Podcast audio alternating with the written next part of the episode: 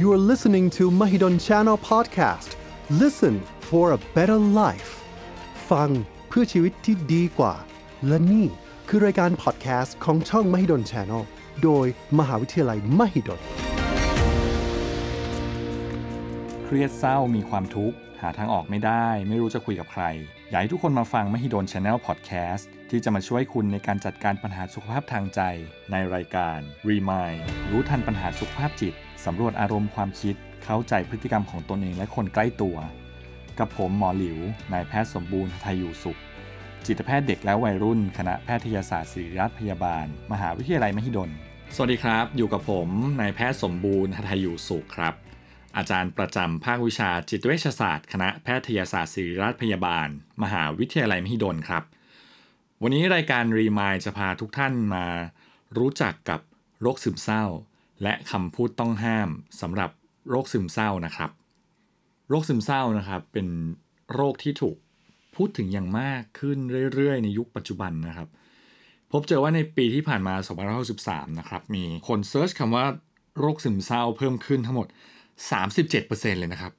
โอ้โห อย่างนี้แสดงว่าโรคนี้ถูกพูดถึงแล้วถูกให้ความสำคัญอย่างมากจริง ๆ ตัวหมอเองนะครับ ในฐานะที่เป็นอาจารย์แล้วก็เป็นจิตแพทย์นะครับ ก็จะมีคนเชิญให้ไปพูดบรรยายให้ความรู้ต่างๆ นานาเนี่ยก็พบว่าโรคซึมเศร้าเป็นเรื่องที่มีคนทั่วไปทุกช่วงวัยเลยนะครับ โดยเฉพาะนักเรียนนักศึกษาและวัยทำงานเนี่ยที่สนใจและให้ความสำคัญกับโรคนี้มากยิ่งขึ้นเรื่อยๆเรื่อยๆ ซึ่งในวงการจิตเวชศาสตร์หรือจิตวิทยากันเองเนี่ยเราเองเนี่ยรู้สึกดีใจนะครับ ที่มีคนให้ความสำคัญ และมีคนให้ความสนใจในเรื่องนี้เพิ่มขึ้น เพราะอะไรรู้ไหมครับ โรคทุกโรคเลยนะครับ ถ้าเราป้องกันได้ หรือถ้าเริ่มเป็นแล้วมีการตระหนักแล้วเข้าถึงระบบการรักษาได้อย่างรวดเร็ว จะช่วยให้การรักษาหรือการดูแลระยะยาวเนี่ยมีผลดีมากกว่าตอนที่เป็นระยะหนึ่งแล้วถึงไปรักษานะครับ ดังนั้นเนี่ยอยากจะชวนคุณผู้ฟังทุกท่านลองคิดตามหมอนะครับว่า เอโรคซึมเศร้ามีคนพูดถึงเยอะขึ้น มีคนเซิร์ชเยอะขึ้น แล้วมันใกล้ตัวเราขนาดไหน เมื่อไหร่ถ้าเกิดว่าเรายังไม่เคยประสบพบเจอกับเรื่องดังกล่าว เราจะรู้สึกว่ามันเป็นเรื่องไกลตัว มันไม่เกี่ยวกับเราหรอก สมมติว่าวันนี้คุณผู้ฟังที่เป็นคุณแม่นะครับ เราทำงานออฟฟิศแล้วก็กลับไปบ้านตอนเย็นแล้วไปเจอลูก ลูกก็เดินมาบอกว่า คุณแม่ หนูว่าหนูเป็นซึมเศร้าแหละ พาหนูไปหาหมอหน่อย รู้สึกไงบ้างครับ ถ้าเริ่มเป็นคนใกล้ตัวที่ใกล้ขนาดว่าเป็นลูกของเรา หรือรับรู้ข่าวสารว่ามีดารา นักแสดงศิลปินที่เราชื่นชอบ เสียชีวิตเพราะการทำร้ายตัวเอง แล้วไปพบเจอว่า เขาเคยเป็นโรคซึมเศร้า แล้วปัจจุบันรักษาอยู่ แล้วมีการจบชีวิตลงไปด้วยโรคซึมเศร้า มันกระทบใจเราพอสมควรเลยใช่ไหมครับ เมื่อไหร่ถ้าเรายังไม่เคยประสบพบเจอกับเหตุดังกล่าว เราจะรู้สึกว่าเรื่องนั้นเป็นเรื่องที่ไกลตัว และเราไม่ต้องรู้จักมันหรอกเราไม่ต้องไปจัดการกับมันหรอก แต่ถ้ามันเข้ามาเป็นเรื่องในครอบครัว มันเริ่มเข้ามาเป็นคนใกล้ชิด เราจะเริ่มรู้สึกว่า เออ มันใกล้กว่าที่เราคิดนะ ดังนั้นนะครับ วันนี้หมอเองจะชวนคุณผู้ฟังทุกท่านได้มารู้จักกับโรคซึมเศร้านี้โดยละเอียดว่า มันเป็นอะไรมันคือยังไง มีสาเหตุอะไรปัจจัยที่เกี่ยวข้องมียังไงบ้าง มาดูกันอย่างแรกก่อนนะครับว่า โรคซึมเศร้าคำนี้เป็นคำที่ถูกพูดถึงเยอะขึ้น แต่มีการใช้ผิด มีการสับสนระหว่าง 3คำสามภาวะนะครับคำแรกครับ คือคำว่า อารมณ์เศร้าคำที่สองคือคำว่า ภาวะซึมเศร้า และคำที่ 3 นะครับ คือคำว่า โรคซึมเศร้า 3คำนะครับ อารมณ์ ภาวะ โรค อันแรกนะครับคำว่า อารมณ์เศร้า คุณผู้ฟังที่ฟังพอดแคสต์นี้อยู่ มีท่านไหนไม่เคยเศร้ามีไหมครับ เชื่อว่าไม่มีนะครับ อารมณ์เศร้าเป็นอารมณ์ปกติของมนุษย์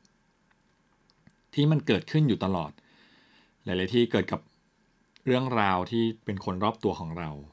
หลาย ๆ ที่เราฟังเรื่องคนอื่นที่เหลือแล้วเราก็เศร้า หรือบางทีเราเจอเรื่องผิดหวังไม่ได้ดั่งใจทุกข์ใจ แล้วเราก็เศร้า แต่จะสังเกตได้ว่า ถ้าเป็นเพียงอารมณ์เศร้าเนี่ยแป๊บเดียวครับ เดี๋ยวก็หาย บางคนใช้เวลาเป็นหลักไม่ถึงวัน บางคนเป็นวันเป็นสัปดาห์ แต่ถ้าบางเรื่องยืดเยื้อเรื้อรังยาวนานบางคนอาจจะหลักเดือนก็มีครับ กว่าไอ้เจ้าอารมณ์เศร้ามันจะหายไป แล้วมันจะกลับมาเป็นภาวะปกติ แต่อย่างที่บอกครับคำว่าอารมณ์คือปกติคำที่สองนะครับคำว่าภาวะซึมเศร้า ภาวะซึมเศร้าเนี่ยถ้าหมอเปรียบเทียบง่าย ๆนะครับ ก็หมายความว่าเช่น อารมณ์เศร้าที่มันมีเยอะๆนะครับ เยอะๆเยอะๆแล้วมันก็สะสมสะสมเรื่อยๆ จนกระทั่งเรารู้สึกว่าเราเริ่มอยู่กับมันนานเกินไปแล้วอะเกินกว่าที่ควรจะเป็น บางทีชอบมีคนถามว่ามันมีจุดตัดชัดเจนไหมว่าอะไรยังไงเท่าไหร่ บางทีบอกยากเหมือนกันครับ เพราะว่ามนุษย์แต่ละคนมีวิธีการตอบสนองและ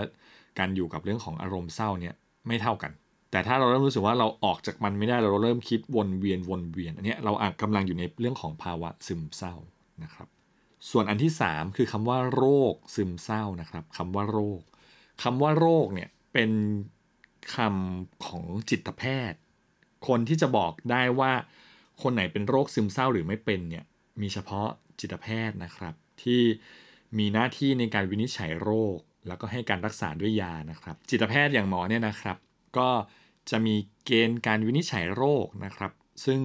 กำหนด ข้อวินิจฉัยไว้ ซึ่งจะเป็นของสมาคมจิตแพทย์อเมริกัน หรือว่าบางส่วนก็จะเป็นเรื่องขององค์การอนามัยโลก ที่จะช่วยเป็นระบบการวินิจฉัยว่าผู้ป่วยหรือคนไข้คนไหนที่จะเป็นโรคซึมเศร้าหรือไม่เป็นก็จะมีเกณฑ์อยู่ ดังนั้นจะเห็นได้ว่า เวลาที่คนบอกเป็นซึมเศร้าต้องถามก่อนว่า ซึมเศร้าที่เป็นมันเป็นอารมณ์เศร้าเฉยๆหรือเป็นภาวะซึมเศร้าหรือเป็นโรคนะสามอันไม่เหมือนกันเลยนะครับ แต่ว่าอันที่รุนแรงแล้ววันนี้อยากจะให้ความสำคัญและพูดถึงมากที่สุดในพอดแคสต์ตอนนี้คือเรื่องของโรคซึมเศร้านะครับ โรคซึมเศร้าเนี่ยนะครับ ตัวอาการของมันเองเนี่ยถ้ามีโอกาสลองเปิดดูตามเกณฑ์วินิจฉัยในสื่อสังคมออนไลน์หรือในอินเทอร์เน็ตก็ได้นะครับ ปกติทางการแพทย์เนี่ยเราก็จะมีเกณฑ์วินิจฉัยหลักๆหมอพูดรวมๆแล้วกันเนาะจะมีเรื่องของว่ามีอารมณ์เศร้าเบื่อผิดปกตินะครับ เป็น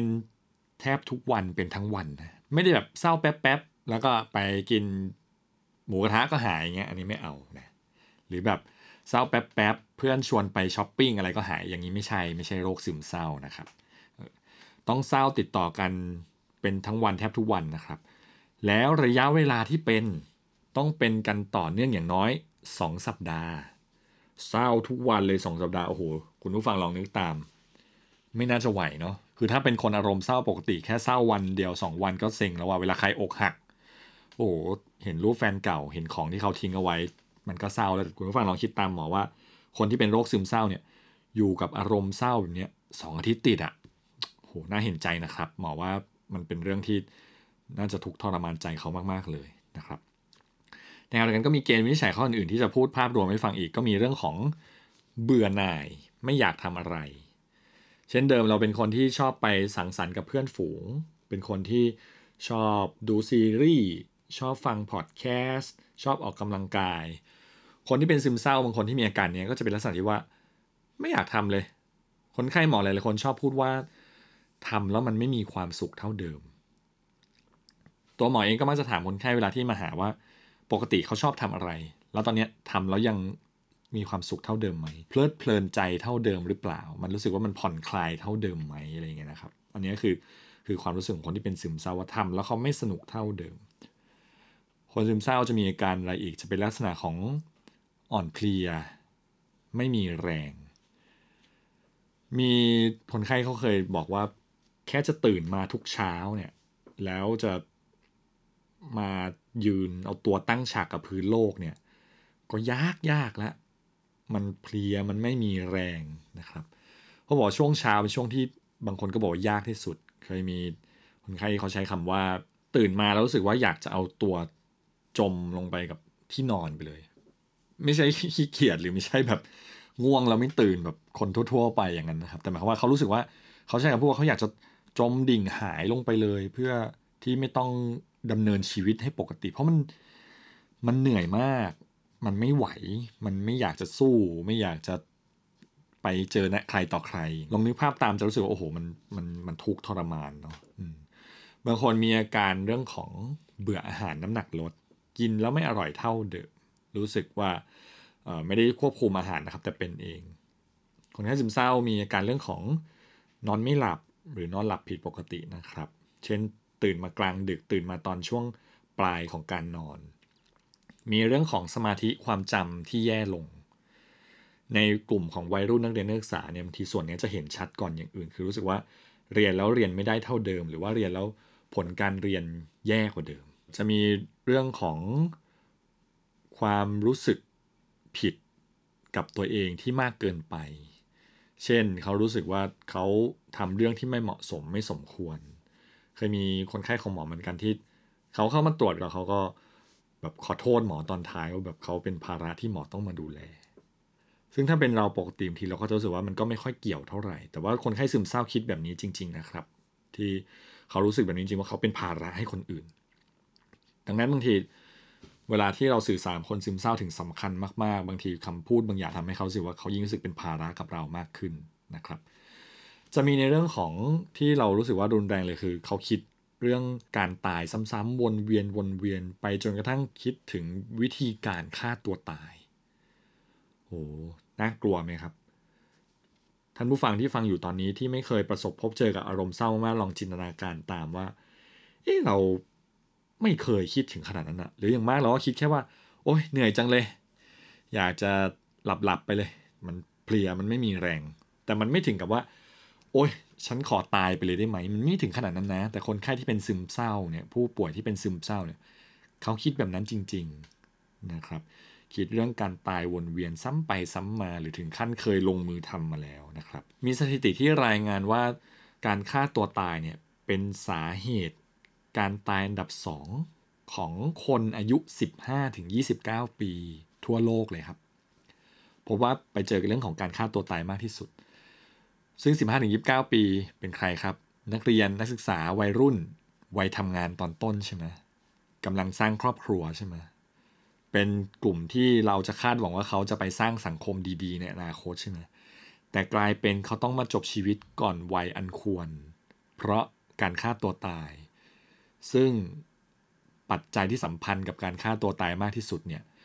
คือการป่วยเป็นโรคซึมเศร้า เป็นไงครับ ฟังมาถึงตรงนี้ เริ่มรู้สึกหรือยังว่า โรคซึมเศร้ามันน่ากลัวกว่าที่คิด โรคซึมเศร้ามันส่งผลอันตราย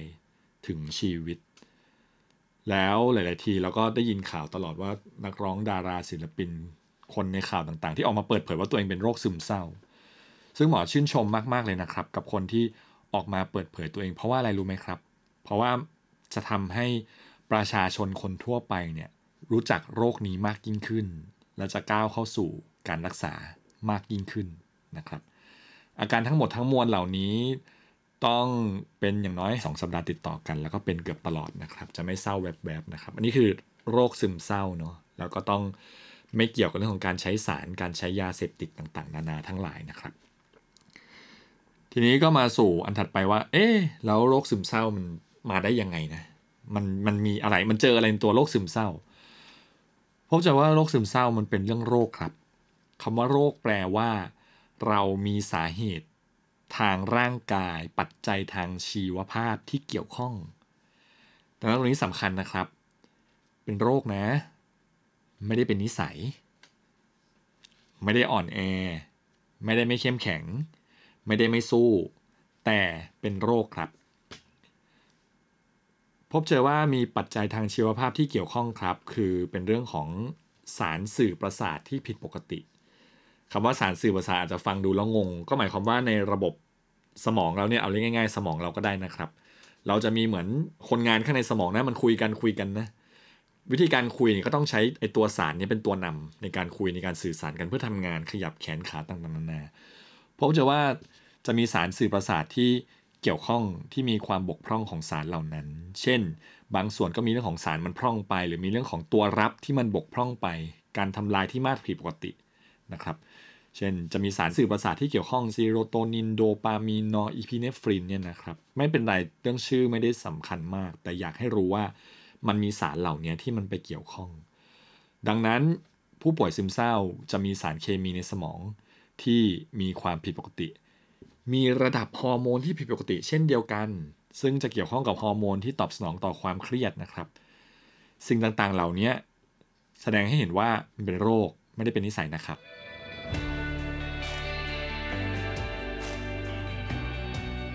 ทีนี้มาดูกันว่าปัจจัยที่เกี่ยวข้องที่ทำให้โรคซึมเศร้าเกิดขึ้นในคนไข้เนี่ยมีอะไรกันบ้างนะครับ อันแรกก็คือเรื่องของกรรมพันธุ์นะครับ พบเจอว่าเวลาที่มีญาติสายตรงเป็นโรคซึมเศร้าเนี่ยจะทำให้คนนั้นเนี่ยกลายเป็นโรคซึมเศร้าคือหมายว่า ลูก หรือว่าพ่อแม่ของเราที่มันเกี่ยวข้องกันลำดับชั้นใกล้ ๆ กันเนี่ยมีโอกาสเป็นโรคซึมเศร้ามากกว่าคนทั่วไป แล้วในกลุ่มของการทำร้ายตัวเอง เรื่องของฆ่าตัวตายก็เช่นเดียวกัน พอไปซักประวัติย้อนหลังเราพบว่าสัมพันธ์กับเรื่องของปัจจัยทางพันธุกรรมนะครับดังนั้นจริงๆแล้วถ้าท่านผู้ฟังท่านไหนฟังอยู่แล้ว เคยมีคนใกล้ตัวเป็นโรคซึมเศร้าแล้วเป็นญาติสายตรงบางทีถ้าเกิดเรารู้สึกเศร้าหรือว่ารู้สึกอารมณ์มันไม่เข้าที่บางทีคิดไว้นิดนึงนะว่าเอ๊ะใกล้เคียงกับโรคซึมเศร้าหรือเปล่า เพื่อที่จะได้ดูแลแล้วก็เพื่อที่จะได้ให้การช่วยเหลือตั้งแต่เริ่มต้นนะครับ นอกจากปัจจัยทางเรื่องของชีวภาพแล้วนะครับ จะมีเรื่องปัจจัยเรื่องของทางจิตสังคมนะครับ ที่จะสัมพันธ์กับเรื่องของโรคซึมเศร้า บุคลิก ลักษณะนิสัยบางอย่าง สัมพันธ์ เช่นกันกับการเป็นโรคซึมเศร้านะครับ เช่นบางคนเนี่ยมีแนวคิดที่มองตนเองในแง่ลบอยู่เรื่อยๆ หรือมองโลกในแง่ร้ายอยู่เรื่อยๆ บุคคลเหล่านี้เวลาที่ต้องเผชิญกับความเครียดที่เข้ามาเนี่ย บางทีแล้วเขาจะแปลความผิดอะเขาจะรู้สึกว่า โอ้มันมืดมน มันไม่โอเค จนกระทั่งมันไปกระทบให้สารสื่อประสาทในสมองเนี่ยมันบกพร่องไปนะครับ ซึ่งการมองโลกสิ่งต่างๆ นานาเหล่านี้มาจากไหน มันก็มาจากเรื่องของชุดความคิด มาจากประสบการณ์ในอดีต มาจากการเลี้ยงดูของคุณพ่อคุณแม่ในอดีตที่จะส่งผลต่อ รูปแบบการมองโลกของคนเหล่านั้น ดังนั้นบางอย่างอาจจะดูเหมือนแก้ยาก แต่ว่าถ้าลองมองนึกย้อนไปจริงๆแล้ว มันมีบางอย่างนะครับ ที่เออเราอาจจะไม่เคยเห็นว่าเราเป็นยังไง ลองไปดูนิสัยของเราซิว่าเราเป็นคนไง เสี่ยงต่อการจะเป็น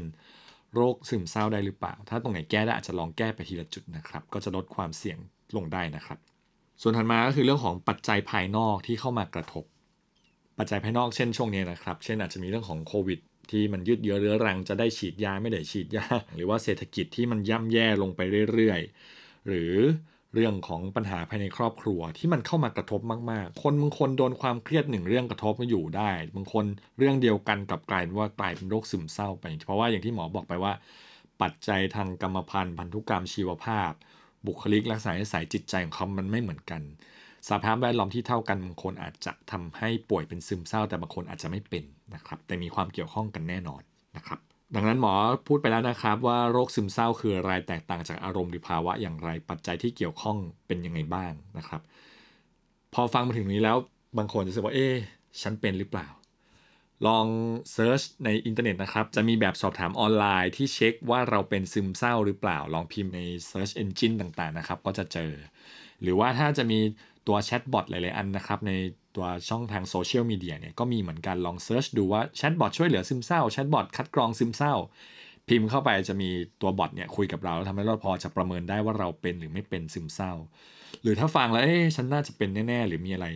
ลองปรึกษาหาผู้เชี่ยวชาญนะครับ อาจจะโทรไปทางสายด่วนของกรมสุขภาพจิตนะครับ1323นะครับหรือว่าถ้าจะมาในช่องทางของมหาวิทยาลัยมิดลเราก็มีทางคณะแพทยศาสตร์ 2 คณะที่จะช่วยดูแลได้นะครับ ก็ ลองดูช่องทางนี้ว่าจะมีอะไร หรือเดี๋ยวนี้มันก็มีช่องทางออนไลน์มากมายนะครับ ช่องทางพบแพทย์แอปพลิเคชันต่างๆ ลองสืบค้นดูเพื่อให้เราได้รับการช่วยเหลือดูแลที่ถูกต้องโดยผู้เชี่ยวชาญนะครับ แต่อย่างไรก็ตามเรื่องของการรักษาเรื่องของการพูดถึงช่องทางทั้งหลายแหล่วิธีการทั้งหลายแหล่เดี๋ยวเราจะพูดใน EP ถัดไปนะครับ ว่าเราจะทำยังไงกับมันบ้าง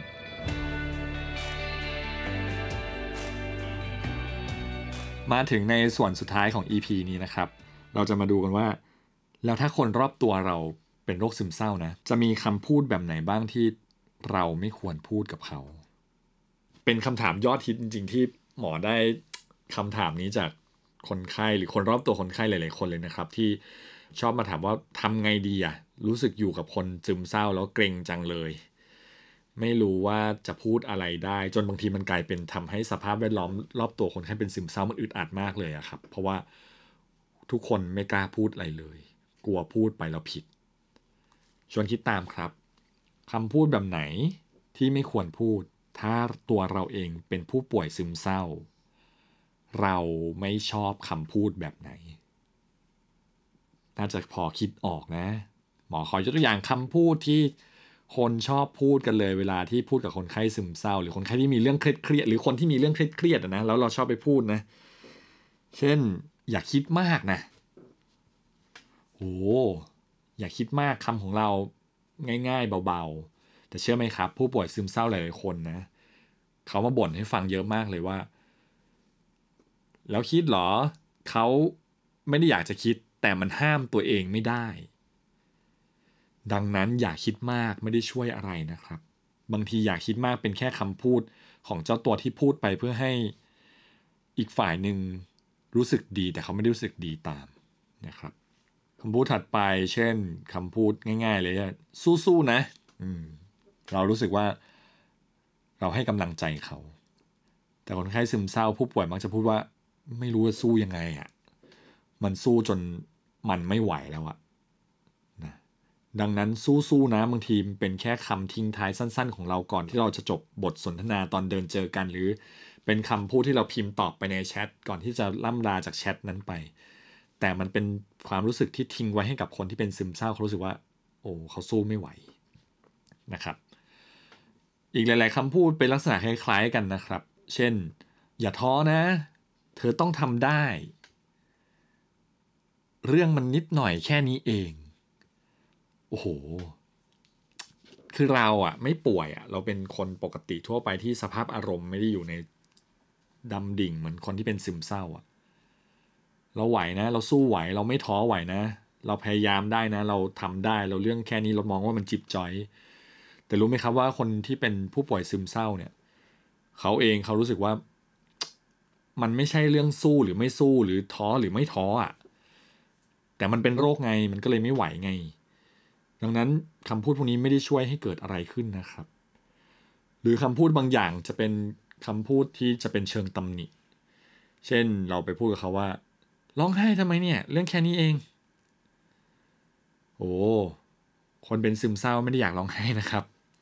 แต่นึกภาพตามหมอนะครับร้องไห้ทุกวันมาสองอาทิตย์ แบบนี้แต่ละวันครึ่งชั่วโมงถึงหนึ่งชั่วโมง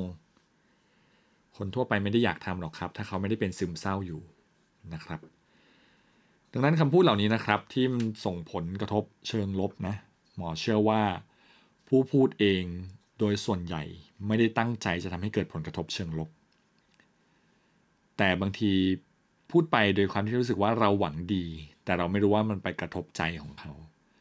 โรคซึมเศร้านะครับ อย่างที่บอกไปว่าเป็นโรคที่เรื้อรัง และเป็นโรคที่รุนแรงถึงขั้นส่งผลต่อชีวิต ใกล้ตัวมากกว่าที่ทุกๆ คนคิด สภาพสังคม สภาพสิ่งแวดล้อมในปัจจุบันส่งผลให้เกิดโรคซึมเศร้าได้มากขึ้น ในขณะเดียวกัน การเข้าถึงระบบการดูแลทางสุขภาพจิตก็มีมากขึ้นเช่นเดียวกัน ดังนั้นการรู้จักว่าโรคซึมเศร้าคืออะไร แยกออกจากภาวะซึมเศร้าและอารมณ์เศร้า และให้การดูแลช่วยเหลือตัวเองมันสังเกตคนรอบข้าง ถึงเป็นเรื่องสำคัญนะครับ กับการที่จะอยู่กับโรคนี้ได้อย่างมีความสุข ในขณะเดียวกัน การสื่อสารก็เป็นเรื่องสำคัญเช่นเดียวกัน วันนี้หมอพาทุกคนได้มารู้จักกับโรค ได้มารู้จักกับวิธีคำพูดที่ไม่ควรพูดกับคนที่เป็นโรคซึมเศร้า บางทีเราไม่รู้จะไปพูดอะไรนะครับ เข้าไปฟังเลยครับ บางทีความเงียบนะครับส่งคุณค่าแล้วส่งผลดีมากกว่าการที่จ้องที่จะเข้าไปพูดพูดพูดอะไร EP หน้านะครับ เดี๋ยวเราจะมาฟังกันว่า วิธีการรักษาวิธีการดูแลผู้ป่วยซึมเศร้าเราจะทำยังไง บกับรายการ Remind รู้ทันปัญหาสุขภาพจิต สำรวจอารมณ์ความคิด เข้าใจพฤติกรรมของตนเองและคนใกล้ตัว ทุกวันจันทร์เวลา 18 นาฬิกา ที่ Mahidol Channel Podcast ผ่านช่องทาง Facebook Mahidol Channel YouTube Mahidol Channel Apple Podcast Spotify Anchor b l o g d i t ดำเนินรายการโดย หมอหลิว อาจารย์นายแพทย์สมบูรณ์หทัยอยู่สุข Thank you.